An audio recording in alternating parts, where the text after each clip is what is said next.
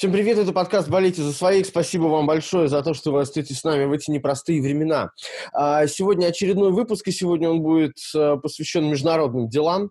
А, я все время в каждом подкасте в начале и в конце говорю о том, что можно оставлять темы для а, подкаста, и, быть может, следующий подкаст а, пойдет на тему, которая интересна именно вам. Сегодня как раз такой случай. Спасибо Максиму Черкашину за а, подкинутую идею, и сегодня мы обязательно об этом поговорим.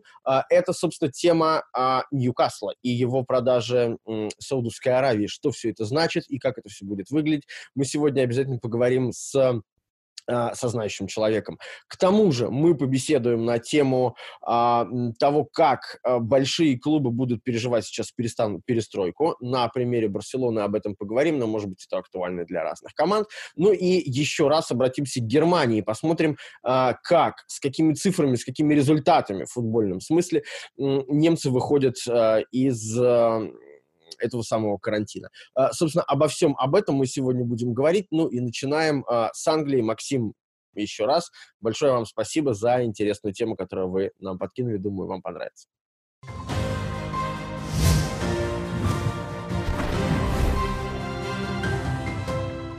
Ко мне присоединяется Алексей Ярошевский, э, журналист, э, большой англофил и англоман, недавно взорвавший буквально интернет, как надо правильно произносить а, по-британски самые разные слова. А, журналист ОКО и Russia Today. А, Алексей, приветствую тебя.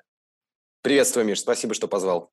А, я очень хочу разобраться с одной темой, а, темой э, Ньюкасла. Это тема, которую нам предложил наш э, слушатель Максим Черкашин. Я выдержал паузу, потому что было непонятно, а, будет ли одобрена эта сделка. Но вроде как английская премьер-лига одобрила. По крайней мере, она ее не запрещает. Э, что происходит?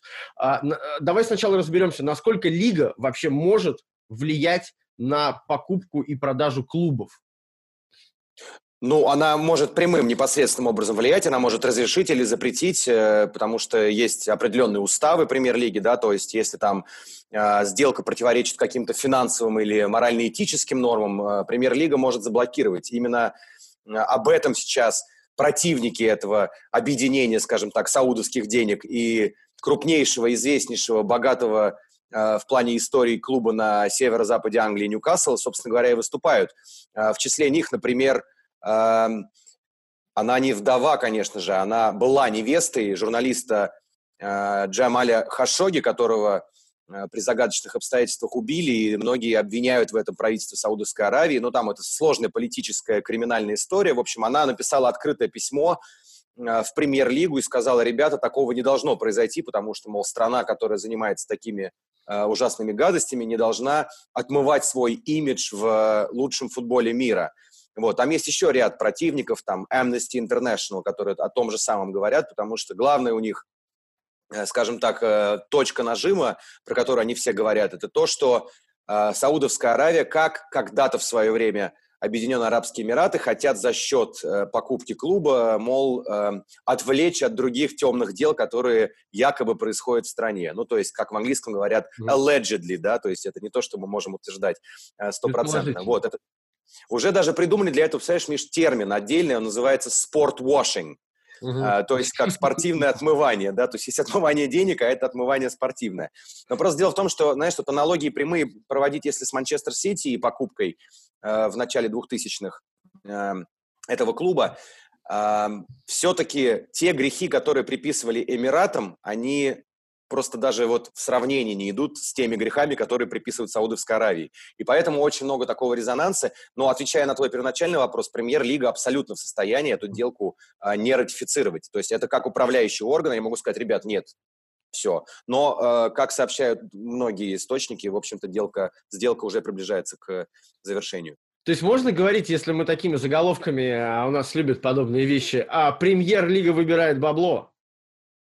Ну, в общем, целом, да, наверное, потому что э, бабло там, конечно, страшное. Вот, чтобы э, зрители понимали, да, э, сейчас самый богатый клуб с точки зрения владельцев, это, конечно же, Манчестер Сити. Э, так вот, э, то, что называется net worth, то есть общее количество денег, которое находится так. в карманах у э, шейха Бензаеда, да, соответственно, Салмана, это порядка 26 миллиардов фунтов.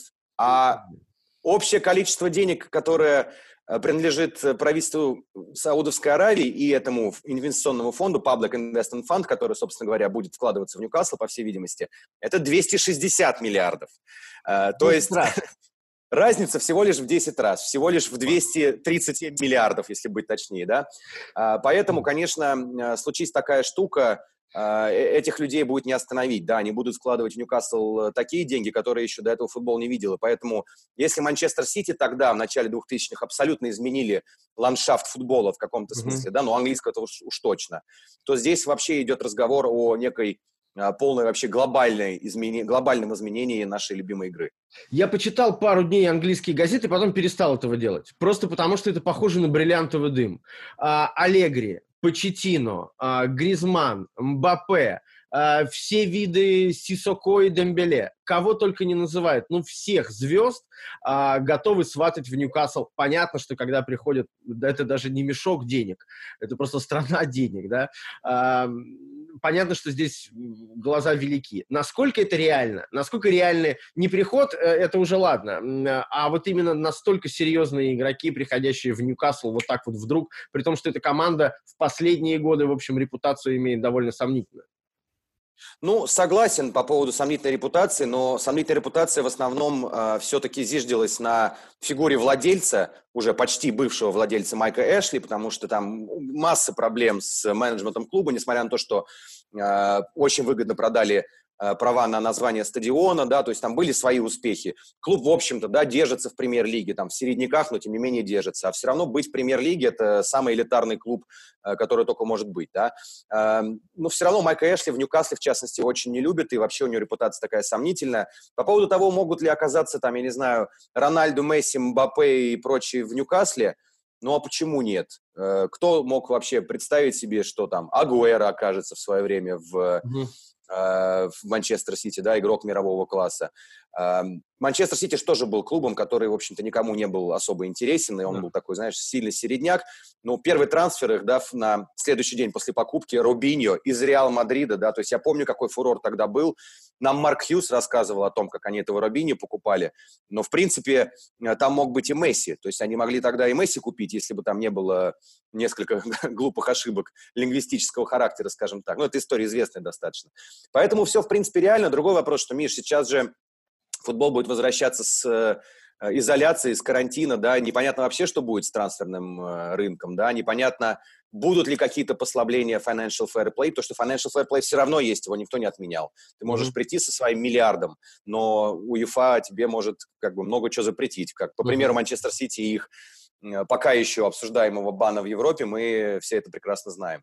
Но я не вижу таких вот прям серьезных причин, почему может быть, не сразу, но в течение какого-то времени Ньюкасл не может стать суперклубом, учитывая, что 260 миллиардов э, фунтов у них за спиной. Чума, просто чума. А, давай немножко по персоналям пройдемся, потому что Майк Эшли сейчас команду продает. А тут, конечно, пара Public Investment Fund, э, ты уже сказал, который, я так понимаю, он 80% акций будет владеть. А Ньюкасл, здесь есть еще довольно любопытная фигура.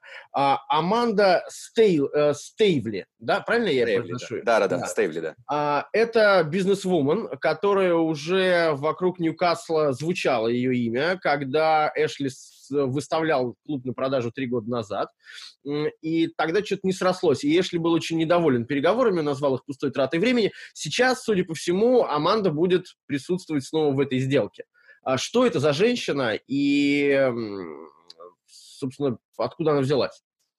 Женщина, на самом деле, потрясающая. Про нее, мне кажется, напишут э, книгу и, может быть, даже снимут какой-нибудь фильм, как, знаешь, про э, настоящую воротилу английского футбола. Аманда Стейвли, собственно говоря, та женщина, которая привела шейхов в Манчестер Сити в начале 2000-х годов, 2010-х годов. Да, да? с нее началось, она, в общем. С нее началось. Нет, она, она, в принципе, там уже очень много лет в бизнесе, uh-huh. и ее бизнес в основном как раз закручен с Ближним Востоком. Uh-huh была малоизвестная, ну, футбольным, скажем так, футбольному миру история э, про то, что незадолго до того, как э, шейх купил э, Манчестер Сити э, из Арабских Эмиратов, э, он же, собственно говоря, пытался купить банк Barclays, который является главным спонсором, да, практически премьер-лиги. Она называется Barclays Premier League. Ну, угу. известный банк такой, да. А, так вот, собственно говоря, тот же самый шейх э, заходил в этот банк, и э, кто эту сделку пытался провернуть э, со стороны Англии, это была, конечно же, Аманда Стейвли. А, то есть за то, что она провернула эту сделку, и сейчас все видят, во что превратился Манчестер Сити, да, машина по зарабатыванию трофеев. В принципе, это, значит, достаточно уже жирная строчка в резюме, и когда возникли уже саудиты, они знали, к кому идти. А, и Эшли, может быть, там, я не знаю, сто тысяч раз недоволен той самой первой попыткой продать Ньюкасл, но здесь Аманда привела за ручку э, самых богатых инвесторов в мире, пожалуй, даже. Э, поэтому, в общем, эта женщина, конечно, легендарная в этом отношении. Она такая очень, у нее очень такая интересная внешность, она похожа прямо на такую, знаешь, вот воротилу бизнеса. Эм, и сделок на ее счету, конечно, очень-очень много. Но Манчестер Сити это была самая громкая, конечно, с точки зрения ну, футбола. А насколько я понимаю, она в Манчестер Сити э, в сделке по продаже Сити а, участвовала в большей степени как посредник, а сейчас она один из участников, потому что, а, если я правильно понял э, статью в Daily Mail, то ее, она может присутствовать в совете директоров. Ну да, ну то есть она уже выходит на новый уровень. Э, там, более того, там еще братья-миллиардеры Рубины э, да. присутствуют в этом консорциуме. То есть там не будет чисто арабская вот компания, как, как у Сити происходит, да, владеющая mm-hmm. клубом. Там будет э, некий консорциум из трех отдельных компаний, в том числе и компания Аманда Стевли, соответственно, они все будут э, владеть Ньюкаслом. Я, честно говоря, не знаю, за кого болеет Аманда Стевли, является ли она болельщиком Ньюкасла. Э, это как-то информация, которую особо так не, не можешь найти в сети, да. А лично я тоже, к сожалению, с ней не общался, хотя бы очень хотел, интересно, конечно, послушать э, такую интересную историю. Но, по всей видимости, да, она входит уже в футбол не просто как посредник, не просто как facilitator, как говорят в Англии, а уже именно как босс, один участник. из боссов. Да, это круто. Размялась на Манчестер Сити, и вот, наконец, дождалась э, Саудовскую Аравию. А, что мы знаем а, про Есира Аль-Румайяна, человека, который, судя по всему, клуб возглавит? Я почему спрашиваю? Потому что пока у нас Саудовская Аравия предстает такой сказочной какой-то страной, в хорошем смысле и в плохом, может быть, мы не очень много про них знаем. А, Мухаммед бин Салман – это такой э, персонаж одиозный и фактически лидер страны, хотя он, на самом деле, только наследный принц. А, и что это за люди? какие они будут принимать решения, мы видим, насколько шейхи, например, в Париже или в Сити адекватно э, в конечном итоге себя ведут европейским представлением о футбольном клубе. Да, вкладывая много денег, но при этом ведут себя как бы, нормально, без вот этого разбрасывания э, на публике какими-то ближневосточными нефтяными понтами. А, Ньюкасл тоже будет вести себя более-менее благоразумно. Да, жить широко, но благоразумно себя вести. Ну, вот это сейчас прогнозировать довольно сложно, потому что э, шейх шейху рознь, да, опять же, давай вспомним про, про количество денег, очень сильно разное, да, то есть э, и цели тоже, потому что э, если все-таки мы возьмем эту презумпцию того, что Саудовская Аравия таким способом будет как бы отмывать свой имидж, там не очень хорошие, скажем так, на Западе, да, а, то им гораздо больше надо отмывать и больше вкладывать. То есть, соответственно, да. у них задачи-то гораздо более сложные, чем тогда были у Эмиратов. А, ну и потом у Эмиратов это, знаешь, шло по трем фронтам. Там была отдельная Министерство туризма создано, потом они э, запустили компанию Emirates, которая, многие знают, что это один из лучших вообще перевозчиков в мире, там, в плане качества бизнес-класса, там, первого класса и так далее, ну, то есть такая элиточка, да, с э, арабского полуострова пришла. Вот, что касается персонажей, э, про Исира, честно не очень много известно, да, но то есть помимо того, что у него там куча всяких образований, естественно, европейских, как, в общем-то, неудивительно для людей из Саудовской Аравии с деньгами, потому что они все учатся в Оксфордах, э, я не знаю, в Гарвардах там и так далее. Uh-huh. Что он, да, действительно там менеджер, что он э, может управлять компаниями. Но знаешь, это на самом деле не так важно, потому что если мы помним, как начиналась история Манчестер Сити, там, конечно, все первые персонажи, которые рулили непосредственно сделкой, какими-то первыми трансферами, какими-то пиар-штуками, они все были англичане. Эм, ну, там целый долгий список имен. Мы с одним даже пытались связаться, но они сейчас все э, либо работают в системе Манчестер Сити и абсолютно закрыты, то есть мы даже запрашивали интервью конкретно тому одного э, товарища, который, значит, был э, причастен к менеджменту Манчестер Сити в начале, и они говорят, что не-не-не-не, с этим чуваком мы вам, типа, общаться не дадим. Ну, понятно, что он может очень много рассказать интересного всего. Uh-huh. Вот, я думаю, что с Ньюкаслом будет такая же история, потому что Манчестер Сити, я сейчас, честно говоря, не вспомню имя, потому что, не потому что оно арабское, а просто я его не вспомню. Они же в первые буквально там полгода или год поставили у руля какого-то местного, ну, то есть местного эмиратовского, э, чуть ли не шоумена, телеведущего какого-то, ну, то есть какой-то паблик персоналити, да, то есть они поставили его у руля, чтобы он такой приезжал весь красивый, значит, там делал речи на прекрасном английском, вот. Но как-то это особо с точки зрения менеджмента не, при, не привелось. Да и сам э, владелец Манчестер Сити один раз за уже 9 лет появлялся на стадионе Этихад. А, то есть они как бы так пытаются быть немножко отстранены, uh-huh. и весь менеджмент, собственно говоря, в руках у э, либо западных специалистов, либо английских специалистов. Э, например, вот Манчестер Сити там, там запускал э, дядя, тоже сейчас, блин, дай бог мне память, у меня с именами что-то в последнее время проблема, который работал в компании Nike, который запускал до этого компанию Air Jordan, которая стала мировым хитом, да, вот этот э, прыгающий э, Майкл Джордан на кроссовках. Вот он тоже как бы участвовал в начале э, пути Манчестер Сити. Я думаю, что Ньюкасл пойдет по такому же пути. Uh-huh. Я думаю, что будут в основном специалисты с огромным стажем. Их очень много. Мы о них ну, мало знаем, скажем так. Это имена такие в, в бизнесе скорее uh-huh. известные. Uh-huh. Вот, ну, но я не... Как, э, это как в Челси когда-то при Абрамовиче пришел Питер Кеннион. Вот, да, например, да. Или вот сейчас э, э, в том же самом, например, Ливерпуле, да, там есть такой Майк Эдвардс, да, теневой кардинал, который, серый кардинал, который руководит всеми трансферами, покупает там Салаха, Фабинию там и так далее, да, и вот болельщики Ливерпуля знают, что это абсолютно там бог подковерной игры. Я думаю, что в Ньюкасле будут такие же истории. Я не думаю, что саудиты привезут полностью свой менеджмент, где бы он ни обучался, там, какие mm-hmm. бы у них степени Гарвардов и Оксфордов не были. Я думаю, что они доверят все-таки дело бывалым специалистам. Не исключено, что, кстати, тем же, которые поднимали Манчестер Сити в свое время. Ну, только если вдруг вместо угля они начнут добывать нефть на востоке Англии, тогда, наверное, действительно. А, последний вопрос. А, сделка одобрена, ей уже, собственно, ничего не мешает, она, скорее всего, состоится. Это означает, что а, в новый сезон уже Ньюкасл вступит а, новым. Правильно? Ну, я... Когда вообще это должно состояться подписание документов и так далее и все прочее? Я сейчас с э, юридической точки зрения тебе вряд ли скажу, но, но это, конечно, будет новый сезон, потому что этот сезон уже такой, да, там уже, даже если вдруг э, сделка вот прямо сейчас, там, буквально днями состоится, там, или ближайшими неделями до начала, до возобновления чемпионата, хотя даты тоже пока еще официально нет, э, я думаю, что все равно этот сезон будет доигрывать так или иначе Стив Брюс, Угу.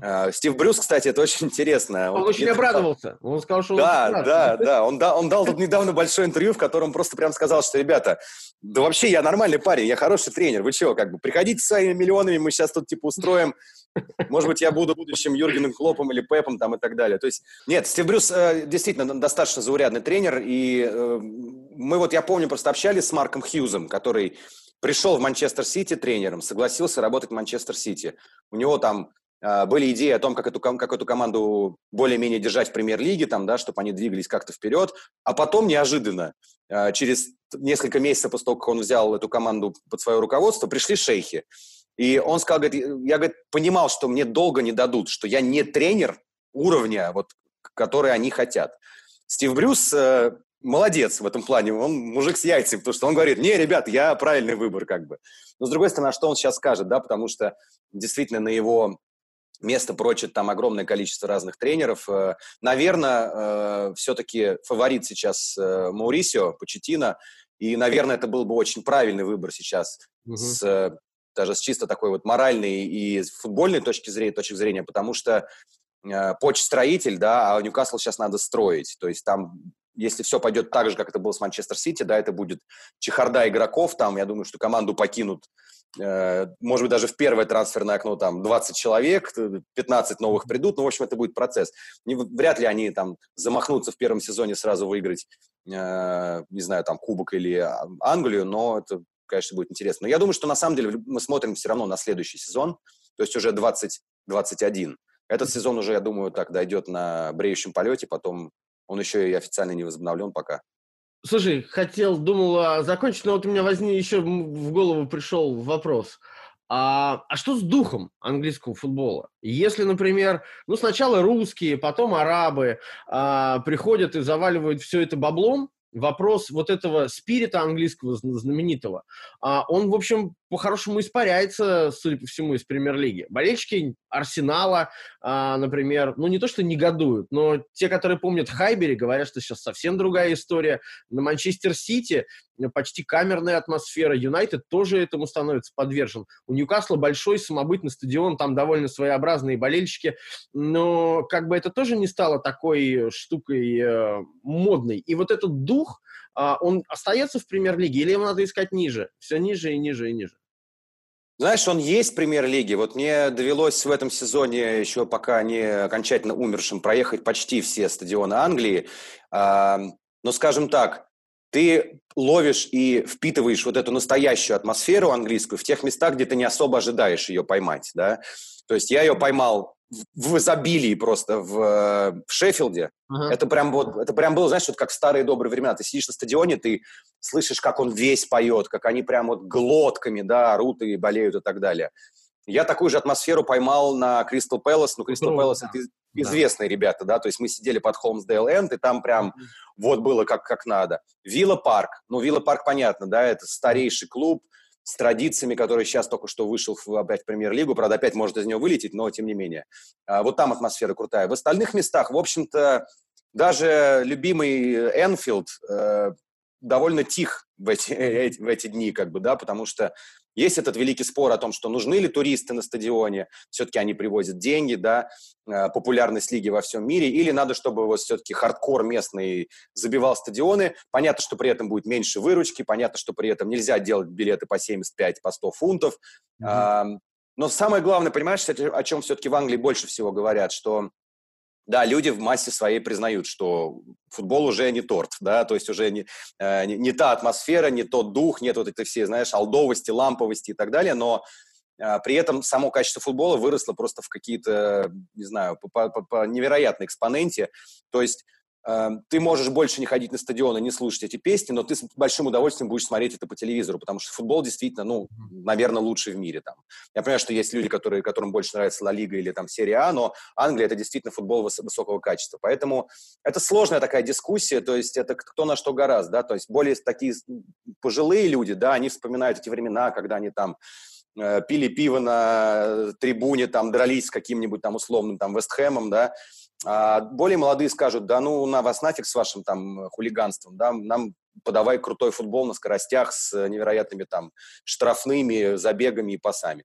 Так что это, знаешь, это как бы кто на что гораст, э, кому что больше нравится. Но я считаю, что так английский дух, вот прям английский дух, конечно, он пониже. Это все-таки чемпионшип, и то не весь.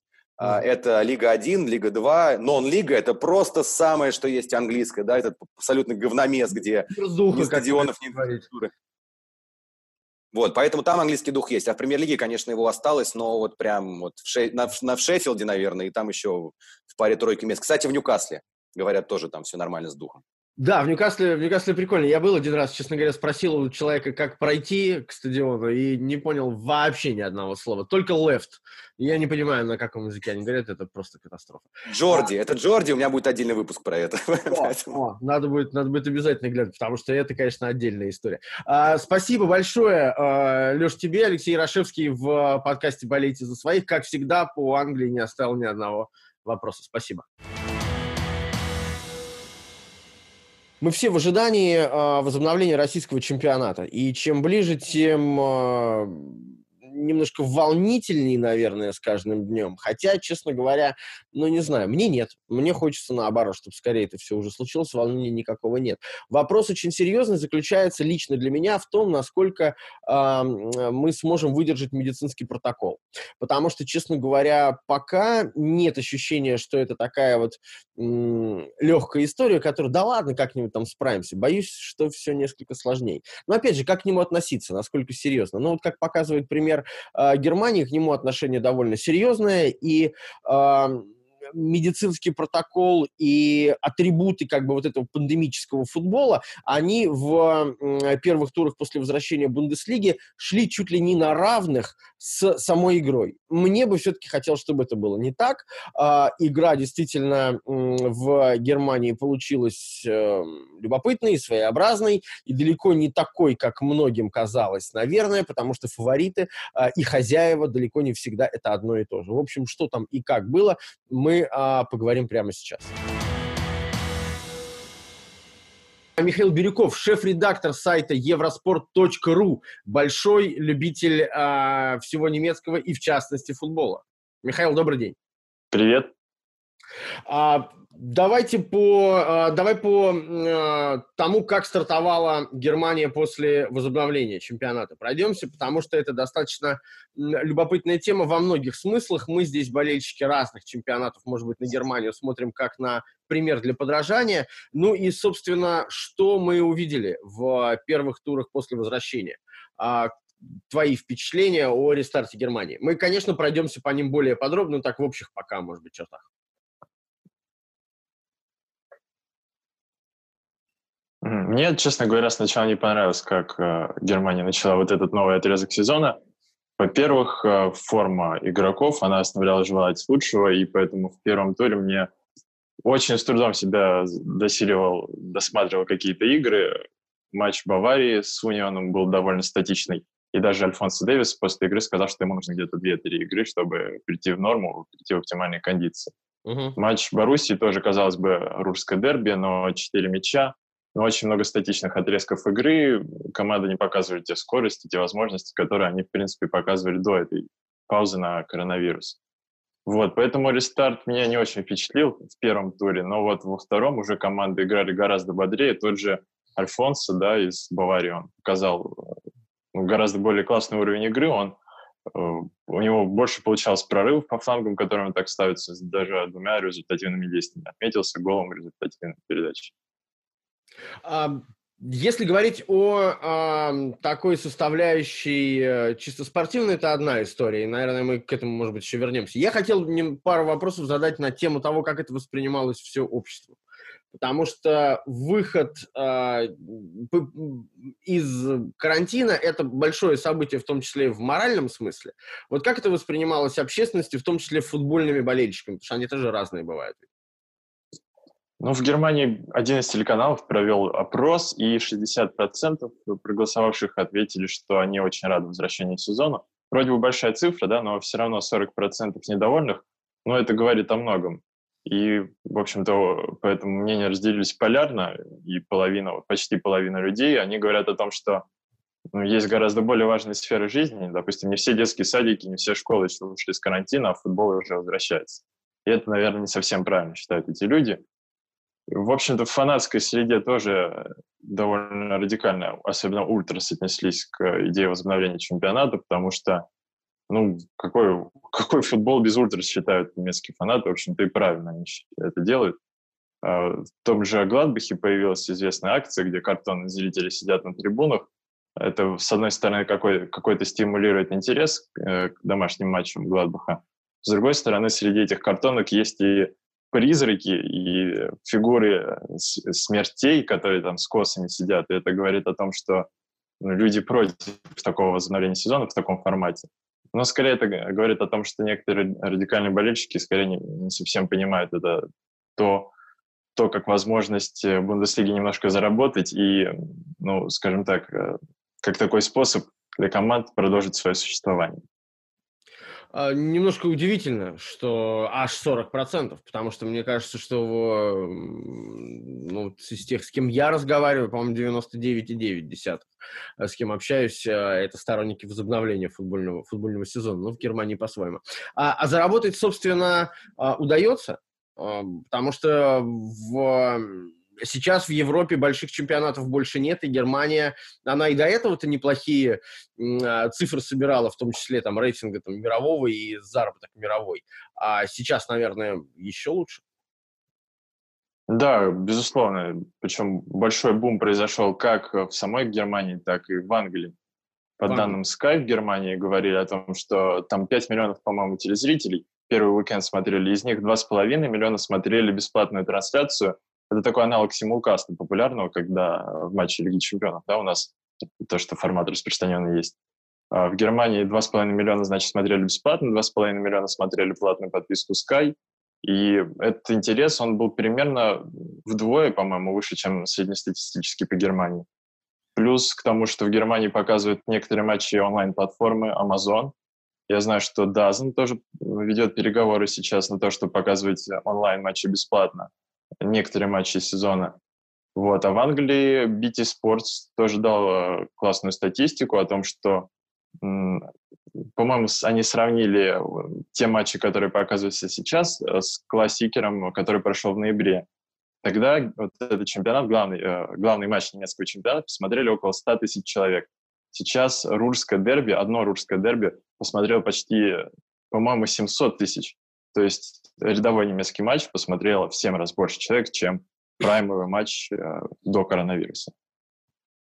И это как раз эффект вот, этой, а, вот этого возвращения, э, прежде всего. Да, да, прежде всего это эффект возвращения. Люди соскучились по футболу, другого продукта у них нет. Ну, есть, конечно, там чемпионат Беларуси, есть чемпионат Кореи, но объективно это не топ-лига, это не Германия. Все-таки здесь звезды в какой-никакой форме они выходят, возвращаются, и, как показывает динамика чемпионата, уже в не совсем плохой форме находится сейчас. Мы уже в этом подкасте обсуждали те изменения, которые происходят непосредственно на стадионах. Собственно, не изменения, а вообще новая просто жизнь, потому что такого никогда не было. А, как, как тебе это смотрится со стороны, эти маски э, на запасных игроках, э, эти не празднования э, голов или своеобразные празднования, эти э, интервью на расстоянии там нескольких метров с огромным микрофоном, затянутым в полиэтилен. Э, как вообще, как это тебе, с одной стороны, как зрителю, а с другой стороны, как это воспринимается в самой Германии? Нам тоже через это проходить скоро хочется верить. Да, ну, лично мне, я, как принято сейчас говорить, не вирусолог, но достаточно смешно и показательно смотрится вот этот опыт. С одной стороны, игроков проверяют перед матчами на коронавирус, их проверяют между играми, ну, их буквально реально каждый день проверяют на наличие там той или иной инфекции, там не только про, про корону говорим, да, сейчас. Uh-huh. И ну, странно, да, думать о том, что где-то кто-то что-то пропустил, и вот эти маски, ну, для меня какой-то показательный, скорее, эффект имеют о том, чтобы напоминать обществу о том, что нужно сохранять социальную дистанцию. То есть есть примеры во Фрайбурге, когда клуб заказал, а, из, э, когда клуб заказал трап из аэропорта о том, что, для того, чтобы игроки на, на трибуну поднялись по одному и спокойно расселись с дистанции друг от друга. Но при этом тот же Фрайбург праздновал гол, обнимаясь всей командой. И с Гертой тоже произошел случай большой. Там игроки чуть ли не поцеловались, по-моему, когда праздновали гол, и их там так захитили за это сильно в социальных сетях. Но есть все-таки какие-то вещи, да, которые происходят инстинктивно, которые происходят вот как рефлекс, и от них сложно отказаться, наверное. Поэтому в Германии, в принципе, даже за это не то чтобы штрафовали. То есть немецкая футбольная лига разбрала этот эпизод, который произошел с футболистами Герты, и они не, не назначили никаких наказаний, те просто гласно извинились в соцсетях, ну и на этом конфликт исчерп. В общем, лояльно немцы к этому относятся, но есть такие опыты, да, которые, в общем-то, сложно остановить, как вот э, празднование голов и как mm-hmm. благодарность партнерам. Вот. А, я не могу назвать себя очень внимательным зрителем немецкого чемпионата в последние годы, хотя, честно говоря, стараюсь смотреть. На мой взгляд, это самая а, интересная лига, вот именно с точки зрения того, как проходят матчи. Может быть, неровная, но безумно интересная. И а, посмотрев несколько игр после возобновления чемпионата, я поймал себя на мысли, не знаю, прав или не прав. А, вот мне кажется, что Бавария и Боруссия как-то сумели наверное, тот момент, на котором они остановились, протащить сейчас. А, Лейпцигу, например, это удалось в гораздо меньшей степени. Там, например, Вердер, который стоял на вылет, в общем, тоже достаточно неплохо сейчас э, выступил. Насколько можно ждать перемен в игре команд к лучшему или к худшему а, вот сейчас в этом своеобразном третьем круге? Да, я тоже какие-то незначительные перемены заметил в командах, в действиях игроков. А, вот, например, был график замечательный на сайте Deutsche Welle. Они выставили список э, дат, когда каждая из команд вышла из отпуска uh-huh. вот этого коронавирусного. И, как показала практика, в общем-то, этот график ничего не, не влияет ни на что, ни какую игру, потому что там Шальке вышел э, где-то в середине, нет, в конце, по-моему, марта или в начале апреля, но как они там были раньше в плохой форме находились до перерыва, так они сейчас показывают очень блекую игру. А, тот же Вердер, он вышел одним из последних, э, где-то, по-моему, в середине апреля или в первых числах апреля. И при этом они, в общем-то, какую-то э, переломили вот эту составляющую, которая их тянула вниз, и сейчас есть э, тенденция на то, что Вердер, может быть, даже останется в Бундеслиге. Бавария и Баруси, они примерно одинаково начали сезон, вот этот третий сезон, скажем, третий отрезок чемпионата, они одинаково начали в конце марта тренировки, и ну, мы видим, что они набрали классную форму, действительно, в общем, те команды, которые до перерыва находились в хорошей форме, это Бавария, это Боруссия, это Байер даже, и в какой-то степени, может быть, Лейпциг, но в меньшей степени, да, им еще приходится набирать форму. Но те же команды, в общем, продолжили после перерыва радовать игрой. Вот. А те же, те, которые разочаровали, они сейчас находятся в не самом лучшей форме. Если смотреть на календарь, мы видим, что Лига чемпионов играться будет в августе. А насколько и немецкие клубы в Лиге чемпионов играют? Бавария уничтожила Челси, в Лейпциг прошелся по Тоттенхэму. А насколько для них а, будет или не будет проблемой подготовка к новому сезону и игра уже в августе на два фронта, в том числе решающих матчей, потому что времени добирать э, кондиции не будет. Здесь уже нужно будет э, сразу играть там поздние стадии плей-офф Лиги Чемпионов. Мне кажется, что пройдет уже достаточное количество времени для того, чтобы подготовиться к этому финальному отрезку. В общем, у Англии будет, наверное, на месяц, месяц в запасе, да, в сравнении с Германией. Но Германия как раз подойдет к каким-то оптимальным кондициям, которые, в общем, можно наверстать с помощью этих четырех, пяти замен, которые сейчас разрешены и mm-hmm. которые в Бундеслиге все чаще начинают использоваться. В первом туре, насколько я помню, не так много команд полной, полной возможности этого использовали, а сейчас уже гораздо больше. Вот. Интересный фактор лично для меня – это фактор домашнего поля, который в Германии допустим, сейчас нивелируется, как показывает практика, по-моему, всего три матча выиграли хозяева из угу. всех тех игр, которые прошли. А это, ну, пока, конечно, выборка небольшая, но все равно показатель не самый большой. Mm-hmm. То есть около 16%, при том, что раньше там хозяева выигрывали около 40% матчей. И вот как это будет сказываться на Лиге чемпионов, мне кажется, это гораздо более интересный вопрос.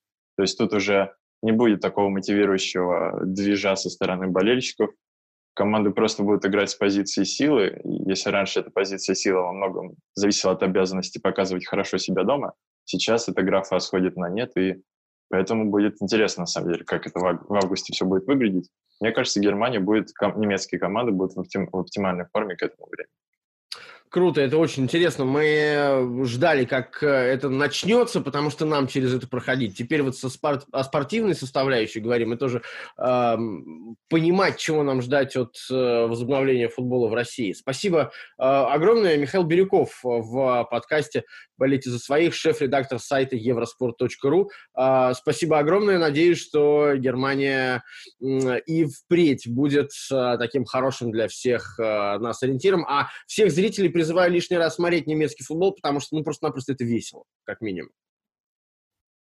Смотрите футбол немецкий, не болите. Всего доброго. Спасибо, спасибо, Миш, счастливо. Пожалуй, это хорошая идея взять, э, может быть, за правило в ближайших подкастах разговор о, о ведущих клубах, о том, как они ведут и чувствуют себя а, вот на стыке этого футбола пандемического и нормального, и как они вообще возвращаются к нормальной жизни, и что это за нормальная жизнь, и насколько это возвращение тяжело, потому что в каждом случае а, все очень индивидуально. На какие-то клубы, безусловно, влияет нынешняя ситуация. Простой, а, отсутствие финансирования и так далее и тому подобное. Э, кому-то а, окончание чемпионата абсолютно критично. Кто-то, может быть, наоборот, а, может перезагрузиться и перезапуститься, дать кому-то там восстановиться после травм и так далее. Это во все, в каждом случае индивидуально. Сегодня такой своеобразный текст недели мы разберем. Тут, конечно, копирайт «Медузы». Отличный подкаст. Спасибо вам огромное. Текст недели прекрасная, прекрасный заголовок. Может быть, это станет рубрикой регулярно популярной, потому что я хотел бы обратиться как раз к одной из заметок, написанных в телеграм-канале э, своего товарища а, и поговорить на тему того, какой будет а, Барселона и как она перестраивается, в чем ее проблемы. Там, кстати, много достаточно подводных, подводных камней, далеко не самых очевидных. Ко мне присоединяется мой э, добрый друг, э, коллега Станислав Минин, э, автор телеграм-канала Minин of Life и комментатор канала Матч ТВ, большой специалист по Испании, который, правда, почему-то сегодня в футболке сборной Португалии. Стас, привет. Привет. Ну, почему бы не надеть? Футболку сборной Португалии. Ну хорошо, действительно, соседние, соседние страны, смежные, все уж там. А, давай а, о твоей а, заметке в телеграм-канале, которая посвящена неминуемому обновлению Барселоны и почему это будет трудно. Во-первых, честно говоря, мне кажется, что с этой проблемой, вообще проблема обновления для многих команд станет в этом сезоне довольно острой. Ты об этом говоришь в своем тексте, потому что просто паузы между чемпионатами, по большому счету, нет. Ну да, там будут разные паузы. Я все-таки думаю, что где-то, может быть, они месяцы выдержат, условно говоря, если на, начинать нужно в сентябре, а закончат они, условно говоря, в августе. Ну, те команды, которые в Еврокубках играть не будут, ну, это мы просто учитываем, если благоприятный сценарий, если больше не будет никаких вспышек и так далее, и все пройдет вот э, так, как они запланированы. Но все равно месяц этого недостаточно. Им нужно сколько-то отдохнуть, им нужно провести сборы. И, по сути, ну, вот есть просто команды, которым не нужно радикально менять состав. Ну, например, мадридскому Реалу, наверное, не нужно радикально менять состав, и это не планируется, не планируется смена тренера. Мадридскому Атлетико, наверное, не нужно радикально менять состав, они не использовали потенциал даже вот того состава, который они собрали к этому сезону. То есть у них еще э, есть э, возможность работать с тем же Жао Феликсом, просто еще не реализованы все идеи, которые, как мне кажется, были. А вот у Барселоны явно меняется концепция. И Барселоне, по сути, мы видим это из большого количества трансферных слухов, это следует. Из того, что даже пишется в последние дни о том, что Артур переведен во вторую команду, и о, его будут, скорее всего, менять Ювентус на Пьянича. То есть придут новые игроки и это игроки уже состоявшиеся. Уйдут игроки, будет формироваться новая команда, и при этом Барселона хочет вернуть себе прежний стиль. Э, стиль такой вот круифианский, э, с контролем, с игрой в пас, вот то, к чему мы привыкли при Пепе Гвардиоле, э, больше, более или менее при Луисе Энрике, хотя там менялся, это будет возвращаться. Это сделать очень сложно, потому что за, за тот месяц, даже меньше месяца, который будет на подготовку к новому сезону с новой командой, очень сложно эти автоматизмы отработать так, чтобы все работало с самого начала. А Барселоне, Барселоне в чемпионате, где есть Атлетика и где есть Реал, у нее нет времени на раскачку, как это принято говорить у нас в стране. Ей нужно включаться сразу. И это сложно будет сделать. А, давай по деталям а, пройдем, потому что ты сейчас так вскользь сказал обо всем том, что будет, как мне кажется, в нашем разговоре. Во-первых, а, обмены, потому что прошла информация о том, что какой-то там э, тройной обмен, ну, то есть э, не в смысле трех сторон, двух сторон, но просто с учетом трех, с участием трех игроков с одной mm-hmm. стороны и с другой стороны. Э, с Ювентусом. И главная фигура уходит из Барселоны. Это э, Артур, приходит в Барселону, это Пьянич. Ну, сопутствующие, да. мне, честно говоря, фамилии кажется, что в большей степени так на свиту похожи. Пьянич, наверное, это ключевая фигура в данном случае для Барселоны, из тех, которые были упомянуты. Да, и э, он ключевой еще и потому, что это готовый игрок, который может уже сейчас играть в том стиле, который в Барселоне играть хочется. То есть он совершенно не случайно э, в команде Сари. Другое дело, то, то есть он умеет пас, это контроль, это э, продвижение мяча, это он может играть вот в роли regista итальянского, то есть такого метронома, который определяет ритм Плеймейкер, перехода в атаку. Да? Ну да, то есть это альтернатива возможная Бускетсу, это дополнение к Бускетсу, то, что Пьянич может и на других позициях в полузащите играть. То есть это просто игрок с культурой Барселоны, который может ей пригодиться. Э, что касается Артура, то э, Артур не раскрылся в Барселоне э, вот в той мере, в которой ждали. Можно было еще ждать, еще работать с Кики Сатьеном или тем, кто его, может быть, сменит. А, но если есть возможность взять готового футболиста, э, уже, уже, конечно, не самого молодого далеко э, Пьянича, это уже игрок, в общем-то, возрастной, э, но футболист, который еще 2-3 года может играть на таком уровне и в таком стиле, то почему бы нет? Что касается свиты, то это, мне кажется, вытекает просто из финансовых, из финансовой ситуации всех клубов. Нет возможности сейчас платить и переплачивать за игроков и доплачивать. Проще обменяться игроками. И это тоже создает свои сложности, потому что новые игроки, если их приходит не один, а три, их тоже нужно интегрировать в команду, они не могут просто получать зарплату. И такой команде, с таким стилем, как в Барселоне, это дополнительная нагрузка на тренера, дополнительная работа, потому что это сложный футбол, и их нужно приспособить. О том, насколько финансово уязвима Барселона оказывается сейчас, мы говорили несколько недель назад со Стасом Рыдкевичем, вспоминали глобальный проект строительства вокруг Кампноу, целого огромного комплекса и многих трансферов и прочего, и прочего. Если говорить непосредственно о строительстве в данном случае команды, ты в своем а, тексте говоришь о свободном тренере кройфианского стиля. Во-первых, да. ну, хорошо, что ты уже пояснил, потому что не все могут понять, что это такое. А, кто этот тренер свободный сейчас на рынке?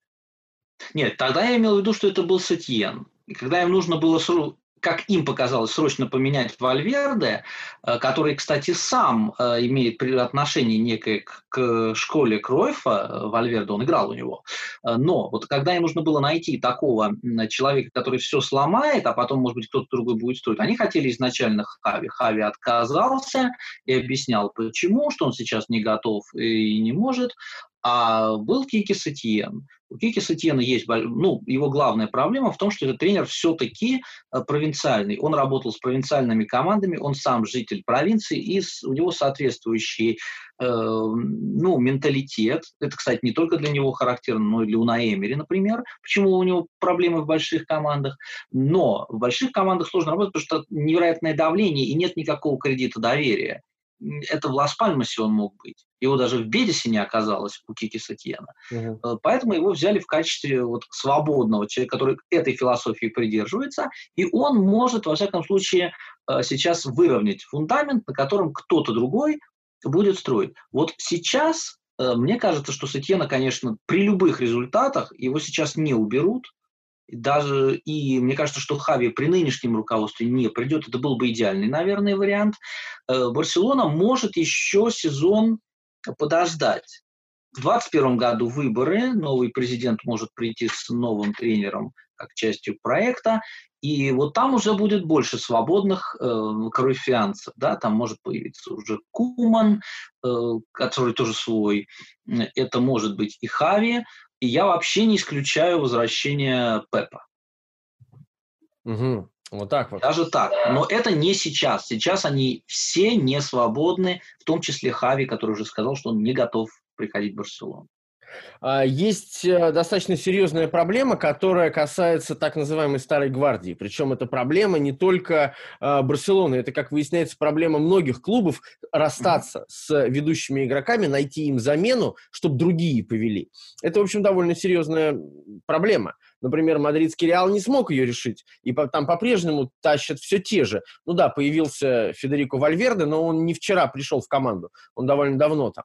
А вот так, чтобы пришли на смену чистолюбивые дублеры, это довольно серьезная проблема. У Барселоны таких гвардейцев очень много на ведущих позициях. И кого бы ни пробовали, кто бы ни приходил, они по-прежнему не могут дать тех качеств, которые дают а, Суарес, Бускетс. Я не говорю про Месси, он вообще в отдельной, в отдельной рубрике. Сержа Роберто или там, например, Жорди Альба. Да, но в Барселоне э, это еще, это, ну там более сложная проблема. То есть раньше это воспроизводство могло осуществляться благодаря, вот еще при Райкарде, например, и, конечно, при Пепе, это воспроизводство могло осуществляться благодаря ресурсам Ла Массии последние годы Ля Массия, если и дает э, каких-то игроков интересных, ну вот Марку Курелли, например, да, как хорошо нам известный пример, mm-hmm. э, нет, не хватает терпения, чтобы этих игроков доводить до уровня основного состава.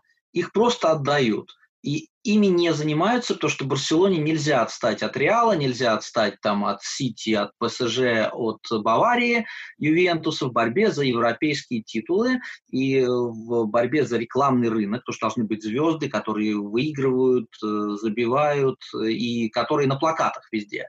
Поэтому Барселона включилась в эту гонку, и э, вот, вот возникла проблема. С одной стороны, нужны игроки, которые э, могут заменить Месси, Бускетса и так далее. С другой стороны, это должны быть игроки, которые владеют стилем Барселоны. Где таких найти? Это дополнительная сложность. Нельзя просто взять Погба, например, да, и заставить его так играть. По деньгам, может быть, и можно, а по стилю нет, это не подойдет. Вот э, возникает эта коллизия, поэтому у Барселоны смена Старой Гвардии гораздо более сложный процесс, чем в Реале. Например, где-то все осуществляется все-таки постепенно. В Реале еще не сказали свое последнее слово ни Модрич, ни Кросс. Нужно учитывать, что после чемпионата мира у них был очень тяжелый сезон, сейчас у них сезон лучше. У них все-таки постепенно формируется смена. И есть перспективы. Есть Ашраф Хакими, которого могут вернуть. Говорят про Холланда, про Мбаппе. Азар неудачный сезон, но не потому, что он плохо играет, а потому что травмы. А если не будет травм, то Азар, мне кажется, себя проявит. Зидан поменял э, все-таки игру, и уже нет этого фантомного Роналду, на которого нужно навешивать штрафную. Они уже по-другому играют. Появился Вальверде. Атлетика то же самое. Постепенно э, появляются новые игроки, э, которые будут претендовать э, на э, роль лидеров. А у Барселоны есть стиль, и ей нужно искать не просто смену, ей нужно искать именно смену, которая может играть в такой же футбол. А, мы сейчас говорим, это вовсе не означает, что она будет найдена. Может быть, это будет э, тяжелый период, предстоящий период для Барселоны, вполне может быть тяжелым. Кто его знает, потому что э, стать заложником стиля э, и э, не найти под него исполнителя, такое тоже бывает. Вот тебе каков, э, э, какой видится более реальным э, сценарий развития? Потому что я не буду скрывать, мне не нравится э, культ личности, даже если это такая фигура, как Месси. И мне кажется, что все-таки вокруг него, ну, чересчур много на нем сходится. А, и чем дальше, тем, тем сильнее. А, и тем это опаснее, как мне кажется, для Барселоны.